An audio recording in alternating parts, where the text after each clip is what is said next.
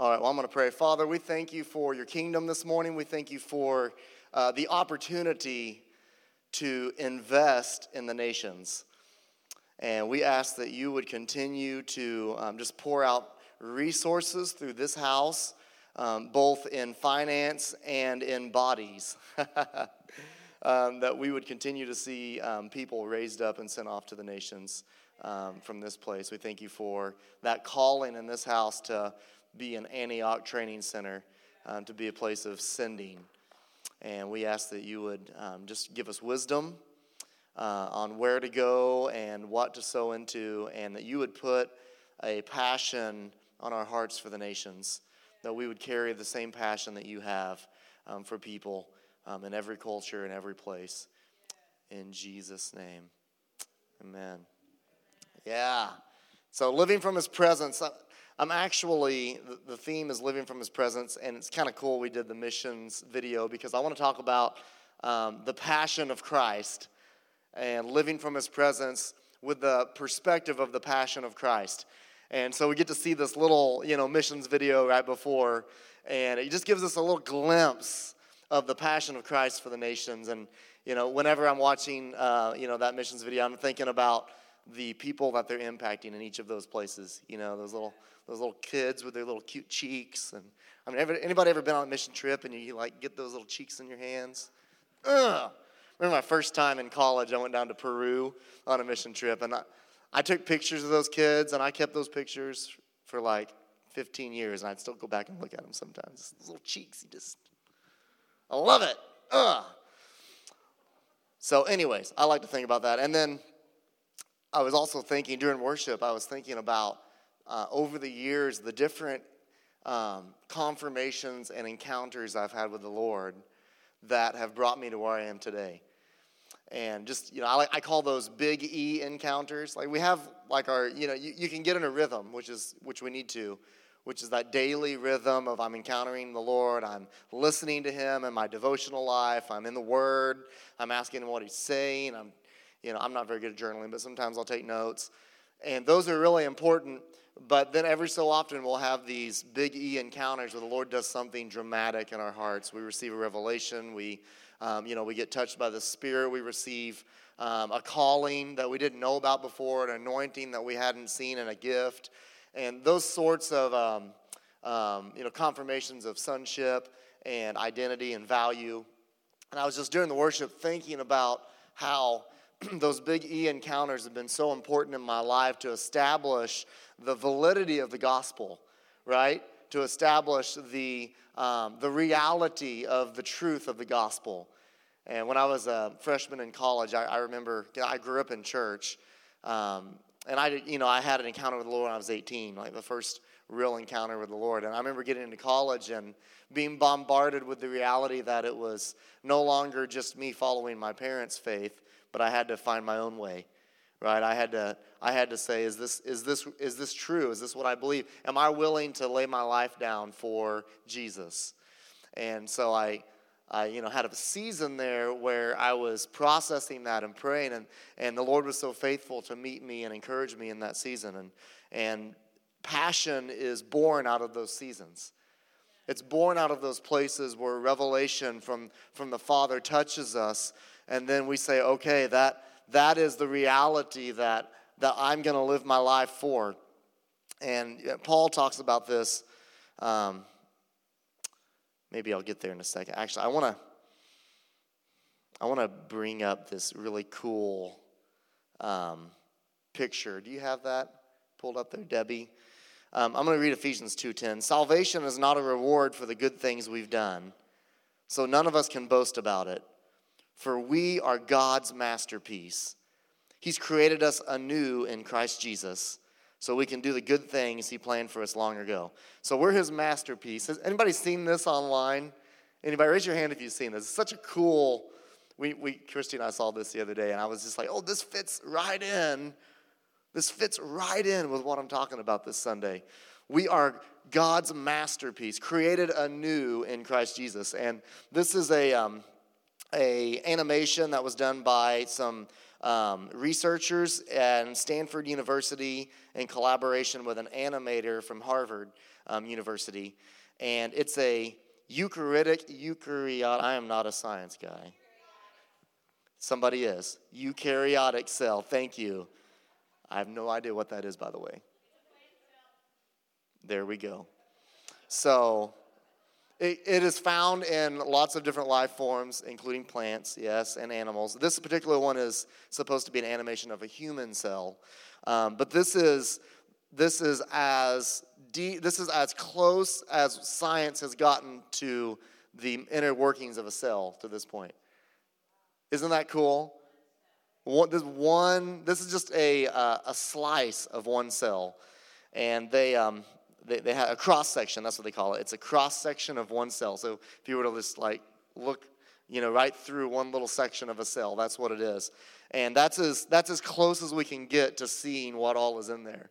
So who knows? You know how atoms are. You get deeper, and then there's like, you know, there were atoms, and they're like, oh, we discovered atoms. And it was like, oh, and then there's subatomic particles. And they're like, oh, and then they're like, oh, and then there's these uh, quarkles or whatever they call them.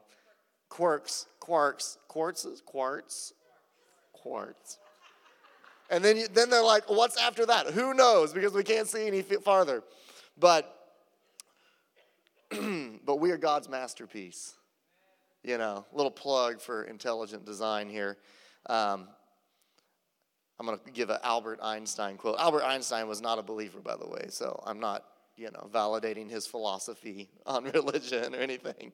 But he made this quote. As a scientist, he made this quote um, back in um, 1936. He was um, responding to some school children that had written him a letter. And in his letter, he responded back. and he basically said, I, I don't believe in religion. But he said this everyone who is seriously involved in the pursuit of science becomes convinced that a spirit is manifest in the laws of the universe. A spirit vastly superior to that of man, and one in the face of which we, with our modest powers, must feel humble. Isn't that cool? So this is from a, a um, I think you might call him a deist. He, he believed in God in a sense of there was some higher being out there that created everything, but he didn't believe he personally interacted with our lives. Um, but I'm here to tell you he does. And that's what today is about. It's about passion for him. And just these little, you know, proofs that we find in science are just so cool to build our faith in, in what, what and who God is. And so there, there are some, you know, let's talk about what keeps us from passion for God. There, there are some, I call them spiritual blinders that dull our senses so that we don't live with the passion that God wants us to walk in for who He is and for His purposes for our lives. And so I want to read uh, Ephesians 2 1 through 3. This is Paul speaking about our identity in Christ. He said, Once you were dead because of your disobedience and your many sins. You used to live in sin, just like the rest of the world, obeying the devil, the commander of the powers in the unseen world. He is the spirit at work in the hearts of those who refuse to obey God. All of us used to live this way, following the passionate desires and inclinations of our sinful nature.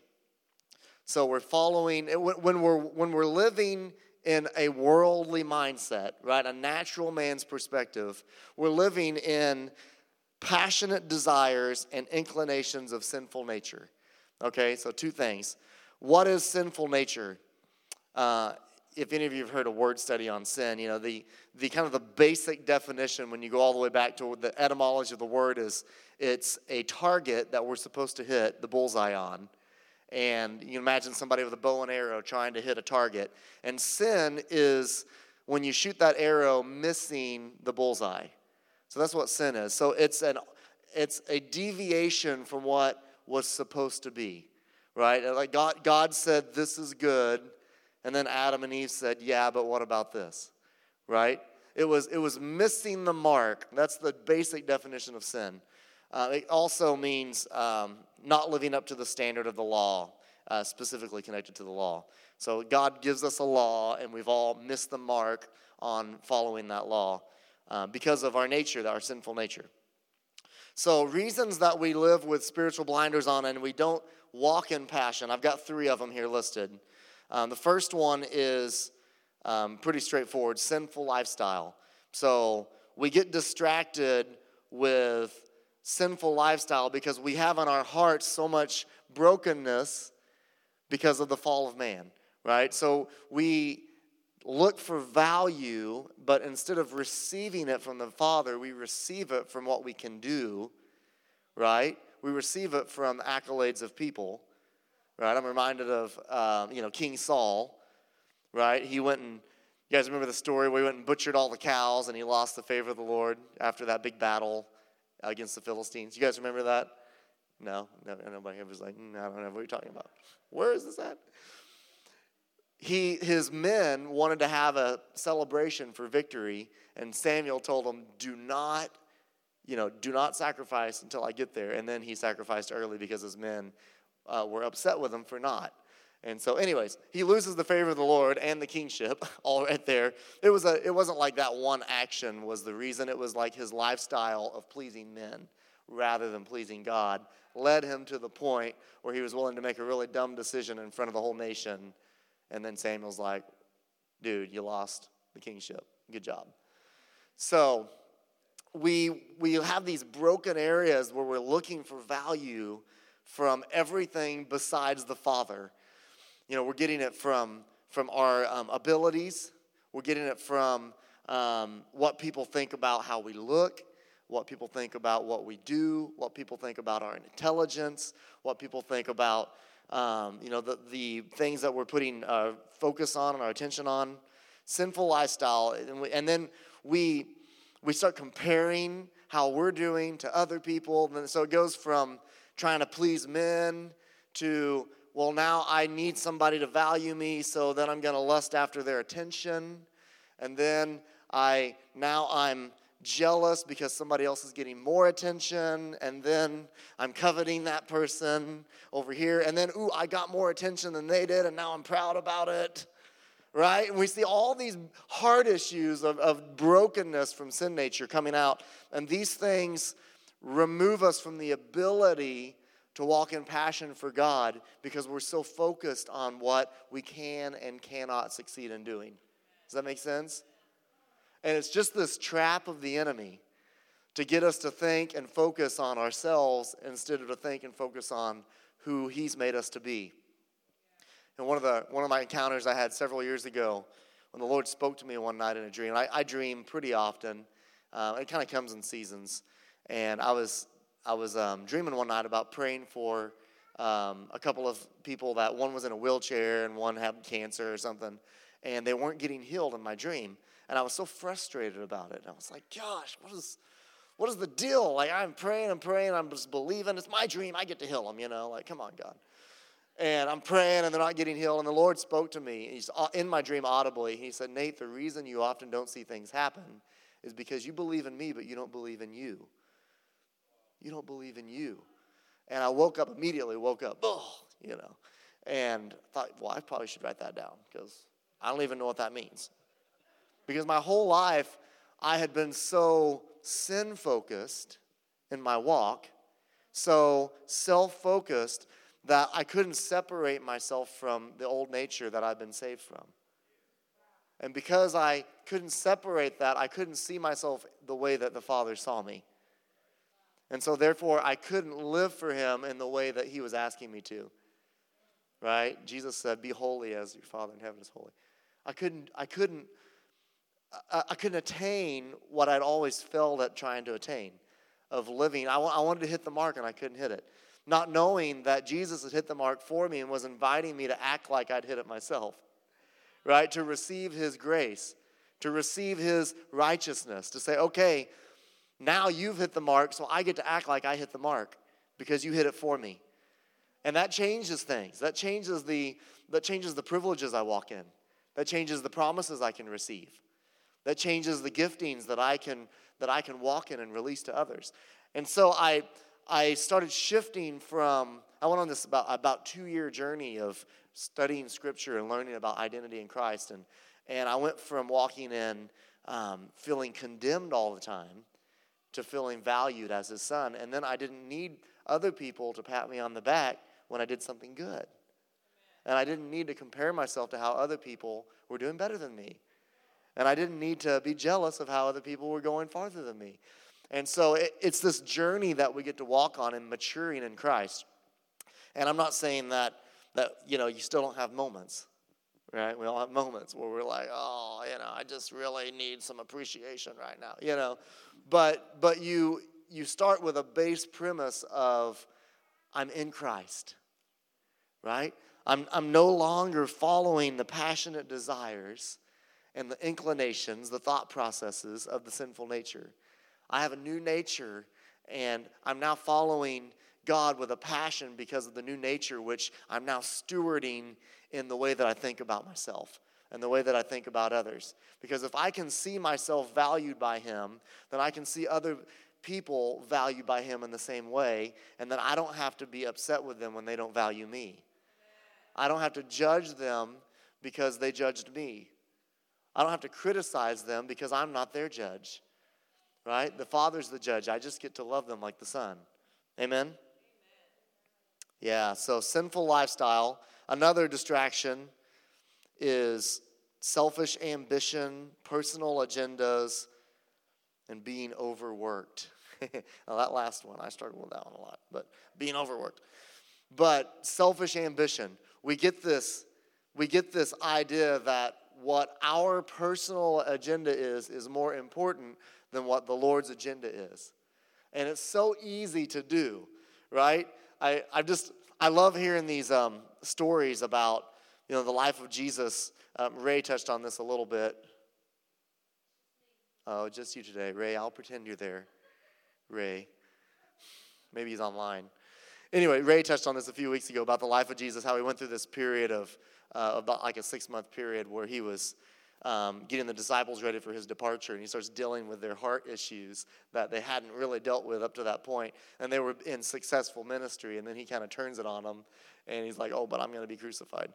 So during this period, I, I love hearing stories. I, I, I hear stories even uh, nowadays with people that are going through this same um, principle in life where we have this idea of what success looks like, and then we define success as the will of God.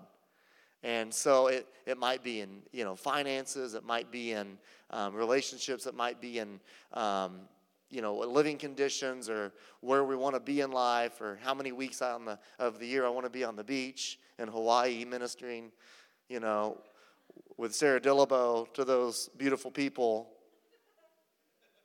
haven't quite pulled that one off yet, but yes and amen. but we have these agendas and we have these ambitions, and the Lord says, But I want you to pursue my agenda and my ambition for your life because it's better. It's better. It's actually better for you. And so instead, it's so easy to follow the track that the world walks in, which is more is always better. More is always His will in, in the sense of what I can get out of life instead of what I can give. Like he actually wants us to give more. He wants us to, to walk in who he is more. And that sometimes looks different than what we see. And so you'll see this, you'll see people get into ministry and they'll run so hard at acts of service that they won't spend time with the Lord. And then they'll get burned out and they'll miss the will of God their own agenda to do what God needs done on the earth, they'll miss the agenda of walking as a son and daughter and hearing what He actually wants to do. And so then He'll have to take them through these seasons, sometimes years, of laying everything down so that they can find Him and be with Him again before He lets them come back off that mountain and go back out and do ministry with a new heart. And we see it in business. It's, it's um, I, I had a friend that was talking about a contract that he passed up because it wasn't, he didn't feel like it was the right contract for his business. Like it wasn't, it wasn't a good fit for his client. And he was like, well, I know that I could make more money doing this, but I'm not going to do it because I don't feel it's right. It's not right for me, it's not right for them. And yet, the world's track is more, more, more, more, more, more, more, more. If I can make more money, then that's what I'm going to do. Like, it doesn't matter who I burn, it doesn't matter what, you know, little unethical thing I have to do to get away with it. Right? If I can make more money, if I can be more successful, then that's the best thing. And then that agenda, and then you bring that into your relationship with Christ, and then you end up walking with that agenda above his agenda. And so you'll obey him to the point that you don't have to lose what you've put above him. Right? So I'm going to obey you, Lord. Oh, yeah, everything, everything, everything. But don't, don't touch my, my cash flow. Right? Just don't, don't touch that thing. I was um, talking to a friend of mine several years ago who was reading a book, an autobiography by a guy that had given away like five businesses, like multi million dollar businesses. Because the Lord just kept telling him, he, he would get to a point, and the Lord's like, okay, I just want you to give that away. And to be able to do something like that is such a powerful sacrifice. I mean, wow, wow, that is powerful to say, okay, I'm just going to sow this because you asked me to sow it. It's having no personal agenda, it's having no personal faith in your own ability to produce results. Right? It's saying, Lord, I'm trusting you that you're going to make a way where there's no way. And so it's just, it's just this beautiful principle that we can apply to so many areas in our lives. I mean, move it to parenting. Like this, I'm bunny trolling big time here, but move it to parenting. You know, I want my children to succeed. And then you got a rebellious child. And then as a parent, you can kind of do everything in your power to control them, to get them back to Jesus, right? And yet, the Lord's agenda might be for you to release them for a season. Gosh, that's scary. Might be that your spouse and you are having a really hard time, and the Lord asks you to do something extravagant or crazy, and you're like, no, radical. And you're like, oh, but that's not who I am, or that's not what I normally do. Well, you just got to obey the Lord. That's our, that's, we follow his agenda. He's our king. And then our agendas come underneath that. Now, I believe that the Lord puts passion in our hearts that we're to walk out. It's just when those passions are submitted to Him, the power that we can see Him move in our lives. It's incredible. Uh, one story in Scripture, and Debbie, I know I am bumping way ahead in the slides, but can you go to that First Samuel 1? 20, 1, 1 through 20. She's good. She is good. 1 Samuel 1, uh, Hannah. This is the story of Hannah um, and um, Samuel. Samuel was Hannah's child, right? The prophet Samuel, like the premier prophet uh, in the Old Testament uh, during the time of the kings that ushered in, you know, King David and that whole thing. Samuel was like the first. He was like the father of these prophets. That, and there were prophets before, and there were you know awesome prophets after, like Elijah and Elisha. But Samuel was like the the real first uh, prophet to bring in the kingship, and like have that king prophet dynamic going on. And anyways, Hannah was Samuel's father, but Hannah was childless. She was barren. And we could read, I guess we could, you know. Okay, go to the next slide here. Debbie, if you could just scroll on down. Okay, yep. So Hannah's husband had two wives. The other one, keep going. The other one was, I'm just paraphrasing here quickly. Um, the other one was always teasing her about not being able to have children. She was frustrated about it. And each year, her husband Elkanah would go to Shiloh to worship before the Lord. And little side note, they still have the, uh, they think they found the spot where the tabernacle sat in Shiloh, and you can still see the uh, boundaries of it on the ground. So cool. I love history and archaeology. Anyways, um, so, so you can like literally go and stand in the spot that Hannah stood, where she talked to Eli, the, the priest at the time. And anyways, uh, Hannah went in there, keep going, and she was she was crying out to the Lord um, in the tabernacle, in that tent. And Eli sees her, the, the priest Eli sees her and thinks that she's drunk. so he goes over, like a good priest does, and rebukes her, you know. So keep going. And let's see, Yep, keep going. All right, yeah, okay. So Eli was like in his customary spot. Keep going, Debbie. Thank you. I know we're cruising through them. All right, so Hannah was in deep anguish, uh, crying bitterly. She prayed to the Lord.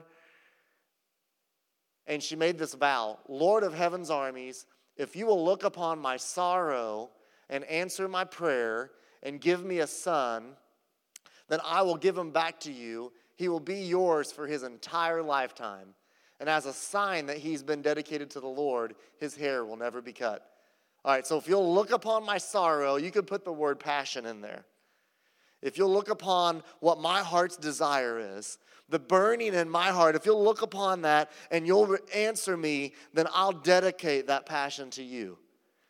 right? So there is a place for personal passion, which I believe the Lord puts, puts uh, mothering in a mother, you know, a woman's heart to be a mother, right? If, if you'll do this, then I'll submit that to you. And so then uh, Eli, you can go to the next one. Eli thinks that she's drunk, comes over, rebukes her. Yeah, he see Eli's watching. Sees her lips move and he hears no sound. He's like, What's going on? Throw away your wine, woman. You know. Must have had some good wine back then, I'm just saying. All right. No, sir, she replied. I haven't been drinking wine or anything stronger, but I'm very discouraged. I was pouring out my heart to the Lord. Don't think I'm a wicked woman, for I've been praying out of great anguish and sorrow. In that case, Eli said, Go in peace. May the God of Israel grant the request that you've asked of him. So, anyways, after that, she gets she goes home, she gets pregnant the next year, and then after a few years, she brings Samuel in and dedicates him to the Lord. And then his life changes the course of that whole nation. So cool. So cool. And then she would come, of course, you know, she would come and visit him and, you know, loved him and all that stuff. But but you see this amazing submission of an agenda to the Lord's will. Lord, I'm so passionate about this, but I'm going to lay it at your feet. I remember when I was in college, I had I had never played the I played the guitar. You know, I never played the guitar until I had an encounter with the Lord at 18, and then all of a sudden I had a desire to do worship. And so I, I was like, man, I need like an instrument. And so I got the guitar out, and I was like, I need to learn to play the guitar. So I would play four or five hours a day. I mean, I would just play the guitar all the time, and started leading worship um, that next year, and then you know been doing worship ministry after that for you know ever since for years. Took a break a few years back, but anyways, when I was in college, I was like at the height of um, leading worship, like being a thing that I did regularly. And, and so I was like, oh man, maybe I'll become a worship leader, you know, like as a profession. I don't know. And the Lord spoke to me one day. He said, I want you to lay down uh, worship ministry. I want you to give it to me. And I was like, oh. And I think I was reading the story of um, Abraham and Isaac at the time and how he took Isaac up and, you know, up to the mountain and he was getting ready to sacrifice him. And the Lord's like, no, okay, stop.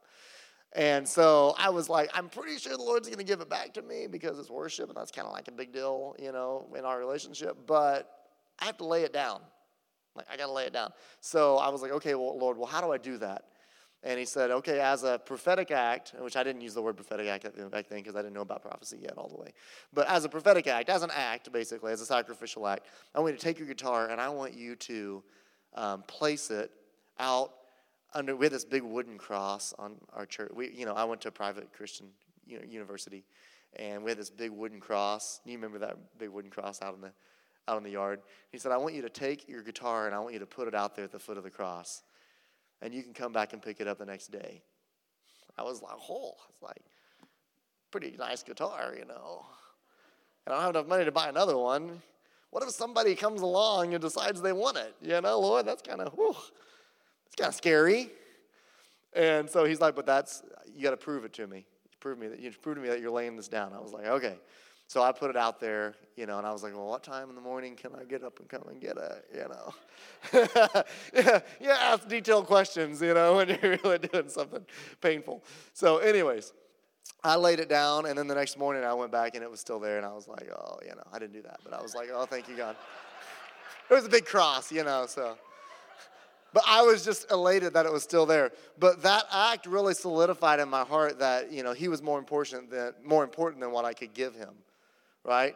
That worshiping him was more important than, more important than me worshiping. Right? Does that make sense? It's his agenda over my agenda. I love worship. I absolutely love worship. But then several years later, he actually asked me to lay it down for a season. And so I did for, you know, about seven or eight years, just laid it down as a something that I did. And, but I still worshiped at home, and you know it was still good. But there are these agendas that we can walk in that if we place them above what He's calling us to, they end up becoming a hindrance, they end up becoming a distraction, and they end up causing burnout in our lives. And we don't walk in the passion that He wants to put in us because we're still struggling with our own agenda. We're still struggling with accomplishing what we want. And then we have this goal and we set a finish line that is so, um, it's so self focused, and we make it almost a God in our lives, an idol. And we run towards it, and it's not even the finish line that He has for us. Even though all the actions in the finish line look right, right? It, it looks like that finish line is success. Wow, that's, you know, for me, it, it's like, wow, worship ministry. I could, I could make some albums and like really touch places and go to the nations. And, you know, and I was, I was traveling to the nations, I was doing worship stuff and, you know, playing in front of, you know, a thousand plus people at a time. And, and it was, it was neat, but it wasn't the finish line. The finish line wasn't worship ministry. The finish line is I give my life to Jesus. And what does he want? And it's like, you ever seen uh, a couple of years ago when my kids were a little younger, and uh, we used to go and watch their soccer games out at uh, Truman Elementary. And you got these little, little five, six year olds playing, and they don't really understand the game. They just know there's a ball and they're supposed to kick it. You know, I kind of feel like we're that way sometimes in our lives with our motivations. It's like, oh, hey, and then it's over here, like, hey. It's like, where are you going with your life? It's like, oh, yeah, I don't know. And every once in a while, a kid would get, get free of the mob. You know, we call it herd ball. Not soccer ball, it's herd ball because they all clump together and they just, the ball just, you know, there's like 20 kids, and or maybe not, there's like probably 12 or something. But the ball gets kicked over there, and they all run over here, and then it gets kicked over there, and they all run, and eventually it kind of gets rolled into the goal at some point, you know. And then the parents are all super excited, and you know, I'm kind of like, oh, good, you know. So, anyways, well, every once in a while, a kid gets a lucky spot kick, and it gets out there alone with the ball and you're like, oh yeah, awesome, yeah, go. And so one day I was watching that, and one of the kids got broke free with the ball, and he was just going, you know. He had a, it was like here to the wall to the goal, and he was just on his own, you know, you know, Messi in it, right to the anybody that watch Lionel Messi, you know. I love watching clips of him. Anybody watch soccer like ever? It's like it's not our sport. Yeah, yeah. It's like one of the few sports I watch.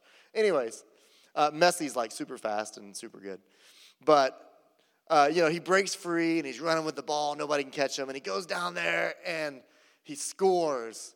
And it was on the wrong goal. And everybody's like, oh. okay, okay. All right, well, good try. You know, and the ref's like, you know, the coach is like, what do you, you know.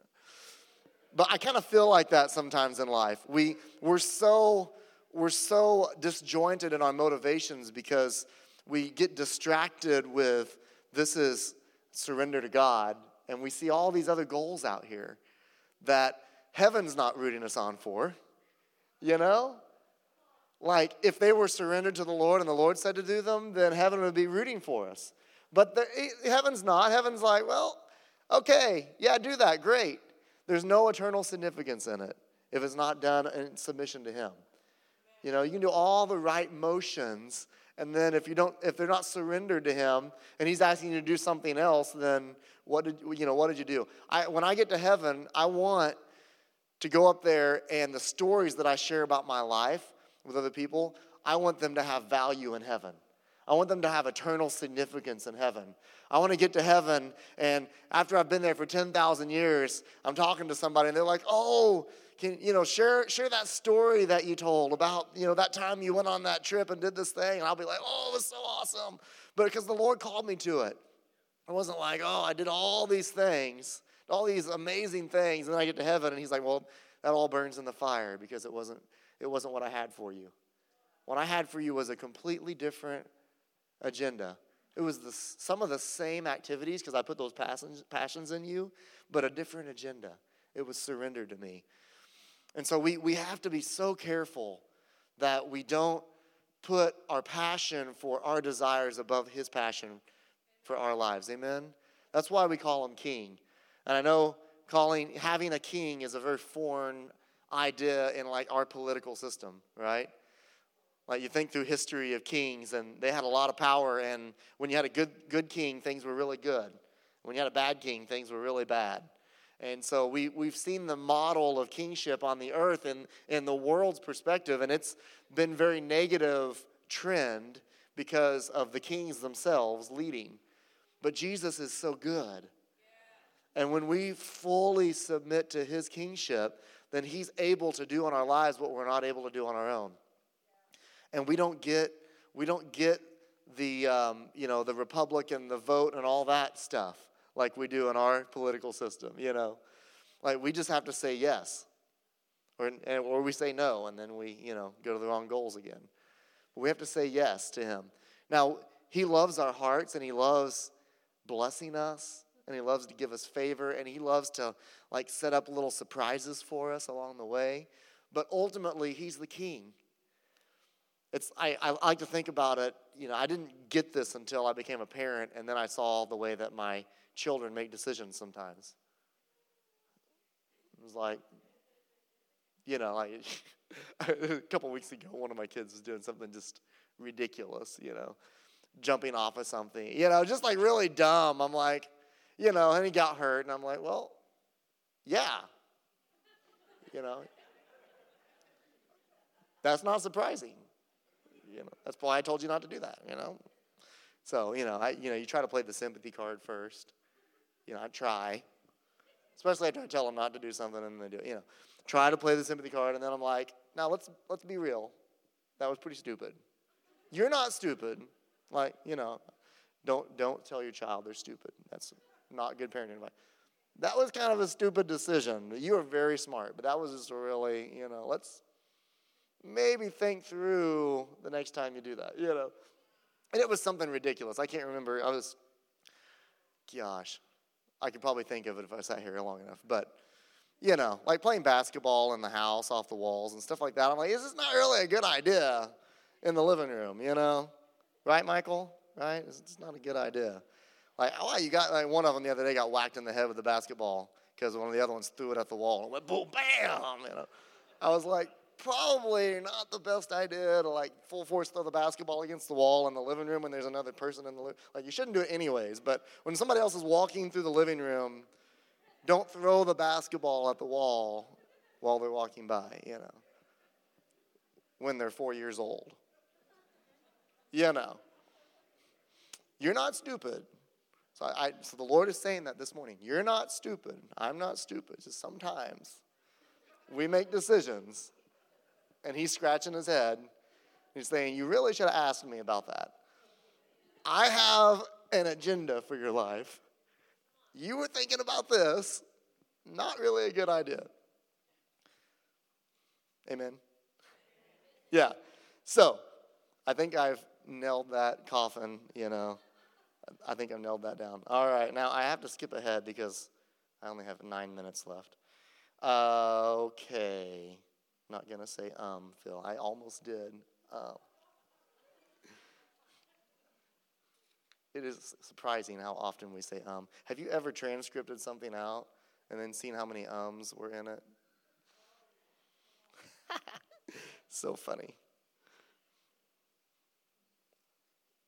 All right. Oh my goodness, where am I going to go from here? Hmm. Thank you, Lord. Okay, I'm not doing that. Oh, I will give you a scripture. So we haven't had a good scripture up in a little while. 1 Corinthians 9 24 through 27. So I want you to think of this scripture in light of the topic, the context that we're talking about. Because my natural mind, when I read this scripture, I think of, I think of um, striving. But when I read it from this context, I think of his purposes for my life and how good they are. So Paul says, Do you not know that in a race, all the runners run? Duh. We all run. But only one receives the prize. So run that you may obtain it. Like in your life, it's the context. Run so that you may obtain it. Every athlete exercises self control in all things. They do it to receive a perishable wreath, but we are imperishable. So I do not run aimlessly. I do not box as one beating the air, but I discipline my body and I keep it under control, lest after preaching to others, I myself should be disqualified. Disqualification looks like the wrong goal, right? The wrong agenda, setting something above Him. Instead, I'm pursuing His goals, His vision, His dream for my life, and I'm finding that. Several years ago, I, I find this principle so um, interesting in my own life because when I was 18, like I grew up and I was an introvert and I, I was telling somebody last night, I skipped out on preaching class in college because I did not like talking in front of people. Like I could have my guitar and I could sing and, you know, get a little excited and I might say something then, but I did not like talking in front of people. And I did not want to be around crowds. Like I was total, I grew up on the farm, you know, a couple people I'd see all day long. I was happy with that. And so my my ambition in life was to be a farmer that did not have to be around people. That was like it. And so I was going to get married and move out in the country, and that was going to be my life. Well, the Lord calls me to ministry when I'm 18, and I was like, oh my gosh, like what the heck is this going to look like? So, you know, I had an encounter with the Lord, and I said, okay, I'll do it. And I asked for a sign. I got a sign. I was like, oh, dang it, okay. And because it was like, you know, really costly for me. Because, you know, first of all, I didn't really enjoy going to school and I had to go to college. You know, I was like, oh my gosh. And then I didn't really want to work with people and I have to work with people. And, you know, you want me to do what? So I go to college and I get a ministry degree, right? And then I, um, you know, I'm doing ministry opportunities, working with a bunch of churches. And I'm like, okay, Lord, I obeyed, here I am. And then, about maybe two years after school, I start getting these prophetic words. You're supposed to go into business. And I was like, no, I'm not. Lord called me to ministry. That's of the devil, you know. It's like, come on. And then, you know, next prophet comes in.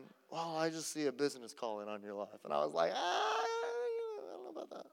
You know, well, after three or four of those, I was like, mm, I should probably pray about this, you know. What's going on here? So as I prayed about it, the Lord was like, okay, yeah, I'm calling you to something else as well. I'm not saying you're not called to ministry, but you're also called to business. And, and I was like, yeah, but it's so worldly and money. Like, I don't even like money. You know, it's kind of like that dream I had where I'm like, you know, you don't believe in yourself. Like, I did not believe in the value of money. And Christy can attest that I was not good at handling finances, anyways. And so I was like, I despised money, like completely despised money. And the, and the Lord was speaking to me about making money. Like, what in the world? So I had to really submit that to the Lord. And then the Lord ended up bringing us a, a business in 2009. And then we ended up getting into another business and another. So anyway, we were like three businesses in. And it's crazy because I'm finding that this calling for ministry and this calling to business have so much correlations. Like there's so many seeds that cross pollinate. And there's so much opportunity in business to do ministry to people that you would never get to come into a church. Like I have had some employees and still do that you would not see coming into a church. But I get to love on those guys I get to speak into their lives. I had, I had one of them. Uh, I've got this one employee that he's just, I think he's been to church maybe once in his life, and he's just really, you know, just not into it. But he, he told me um, about two months ago, he said, Hey, man, I just want to thank you so much for hiring me and keeping me around and working with me, you know. He said, For the first time in my life, my dad, when I was talking to him the other day on the phone, this guy's like 40, you know. First time in my life, I talked to my dad on the phone, and he said he was proud of me. First time in my life. And, you know, I was just like, oh, you know, like what an opportunity. Now, he's still not a believer. He's still, you know, still lost, but what an opportunity to be able to minister and to love on people uh, in an environment where they're not expecting it. It's like Jehovah Sneaky, you know. Mm. They come to church, they're going to expect something to happen. You know, people are going to talk about Jesus, okay, but you get them when you're in the office or out on a job site, and then they're like, oh. I just, I've got this employee, So presently, I don't give too many details away, but presently I have an employee that was just in the office with me this last week, and it was such a cool conversation. But he's a bit rough around the edges. Super nice guy. I mean, just you know, he's got a business degree. I mean, he's super nice. He's real rough around the edges. He's like, I got scars on my knuckles. You know, they're not there for no reason. You know, I, I'm like, okay, you know, just make sure I don't cross this guy. You know, ever. So, anyways, but he said he was telling me. He said I um, had a heart attack, and I went to heaven while I was dead. I died, and I went to heaven. And he didn't even call it heaven. You know, he's like, I went up there. Up there is what he says. I was like, okay. And I was like, I want to know, I want to know about it. What, what, you know, what was it like? And this is a rough dude. You know, he's, he's just, he's not a, you would not think that he knew the Lord at all. You know, I'll say it that way. And anyways, he starts trembling, like his mouth, his jaw's like shaking. He can't even share about it. It's just so cool. I mean, the guy's just like, starts crying.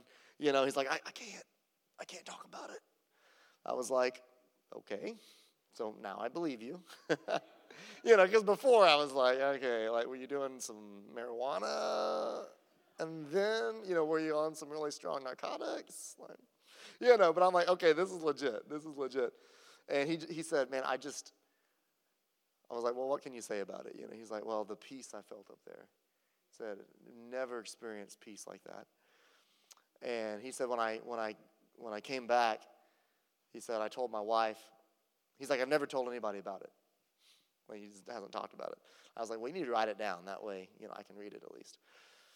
But he said, um, I told my wife I want to buy a Bible. It's like I've never owned a Bible in my life, never read a Bible, didn't go to church. You know, I want to buy a Bible. I want two Bibles, two different translations. Like I want two Bibles, and he started reading the Bible, and it's like I, he said, I figure, I figure he sent me back down. There's got to be a reason for it. So I want to find out what it is. So he's reading, you know, reading the word. But anyway, this happened a few years ago. And those types of opportunities, like I could probably never get that guy to come to church. Right? But I can meet him where he's at and then help him walk that out in his life. Amen. And he'll probably have some dynamic ministry at some point. You know, I mean, he is like the least likely person to be a minister, you know, out of my employees. But I can see the Lord totally doing that in his life. But the Lord has agendas for our lives, He has purposes, He has plans, He has destinies for us. But they have to come together in submission to Him. So we submit our passions. Like, okay, well, now I have a passion for business. Well, that's cool, but now I have to submit that passion to Him every day. Like, what are you doing? What are you, what are you asking of me? And, and often the Lord will remind me, you know, if I asked you to give up all of your business stuff would you do it? And I'm like, Yes, I would. I would. It would be a really bummer to, you know, have spent all those years doing that and then, you know, not get some retirement out of it. You know, that would be nice. But yes, because my life's purpose is to fulfill your plans for my life. You're the king. I'm not my own little thing over here, right? So I want us to just get a hold of that today and we're out of time, so I'm going to ask a couple of questions. You might pull your phone out and write these down, and then ask the Lord these questions this week. Just a couple of pinpointed questions about this issue in our hearts. This is kind of what I would call like checking the goal, right? You break free from the herd ball, the ball's dribbling along, and the kid should have looked up and been like, which goal is my goal? So we have to stop and be like, okay, Lord, I've got, I've got focus, I've got energy, I've got ability right now to really step out. What's your goal for my life? Where's the heaven's purposes for my life goal? I want to turn that ball and go that way, right? So, first question, if I can find it. Here we go. All right, God, what is your passion for my life? Number one. What is your passion for my life? So just jot that down.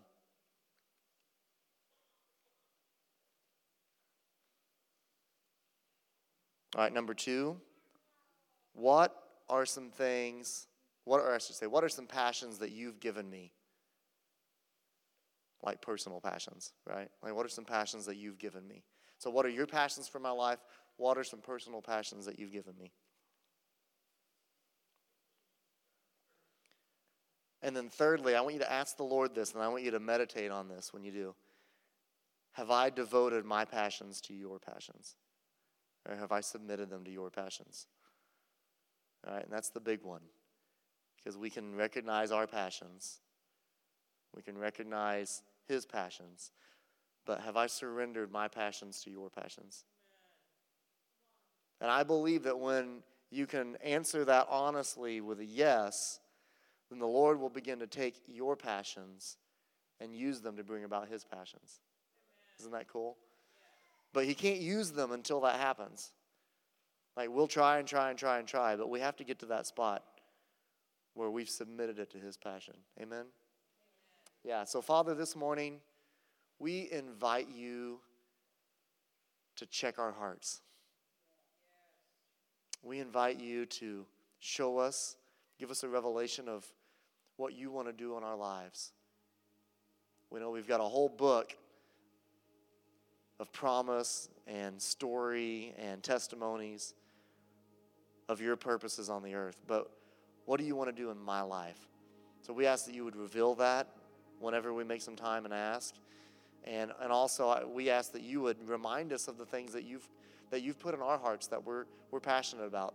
And there might be some passions in your heart that you've stuffed down because you didn't think that they would ever come about. And I just want you to, to be reminded of those. Like, just let those come back up and then submit those to the Lord. So, this is a passion I have, God. What do you say about it? What do you say about that passion? Is that something I should pursue? Just submit it to the Lord. And, and I believe the Lord will make a way where there's no way. He will make a way where there's no way. I didn't know how to get into business. It was like, you know, kindergartner walking into college or something. no clue what to do. And the Lord made a way where there was no way. Put me in touch with the right people that helped me along, got me the right vendors and clients I needed to make it along. So the Lord will make a way where there's no way. Amen? Yeah. So, Father, this morning we devote our lives to you. We call you our King because you are. We submit to you. We lay our lives at your feet. We pause today to look up and away from the herd and see where your goals are so we can turn that ball that you've given us to steward towards that goal, the calling of God over our lives. And we ask you to give us the grace, the favor, the unmerited favor to walk out your purposes in our lives. We know that you've made us down to every cell a masterpiece. Our lives are not random, they're not accidents. The cosmos didn't accidentally make us out of prime, prime, primeval goo or whatever, whatever they say. You made us on purpose. You made us for a purpose. You made us even in your image. We get to be the only image bearers of our Heavenly Father in all creation. I mean, what an honor. What an honor it is to be called your son and daughter. What an honor it is to, to be put in a position where we get to bear your name. We get to call you daddy. We get to call you king. I thank you for the eternity that we get to spend with you, walking out your purposes for our lives. It's the best thing for us. Yeah. And everybody said, Amen. All right. Well, bless you. We're, I want a few minutes over. Make sure you go get your kids. Don't leave them. Yeah, if there's anyone that needs prayer, can we get a couple of the uh, couple of the prayer ministry prayer teams up? Just there's anybody that's struggling with anything today, if you're got something that you're having trouble letting go of, even just come up and agree with someone that the Lord will give you the ability to let it go. If you've got any illness in your body and you need healing, just come on up and receive prayer for that. His purpose is for you to be healthy and whole. Amen. Yeah. All right. Bless you guys.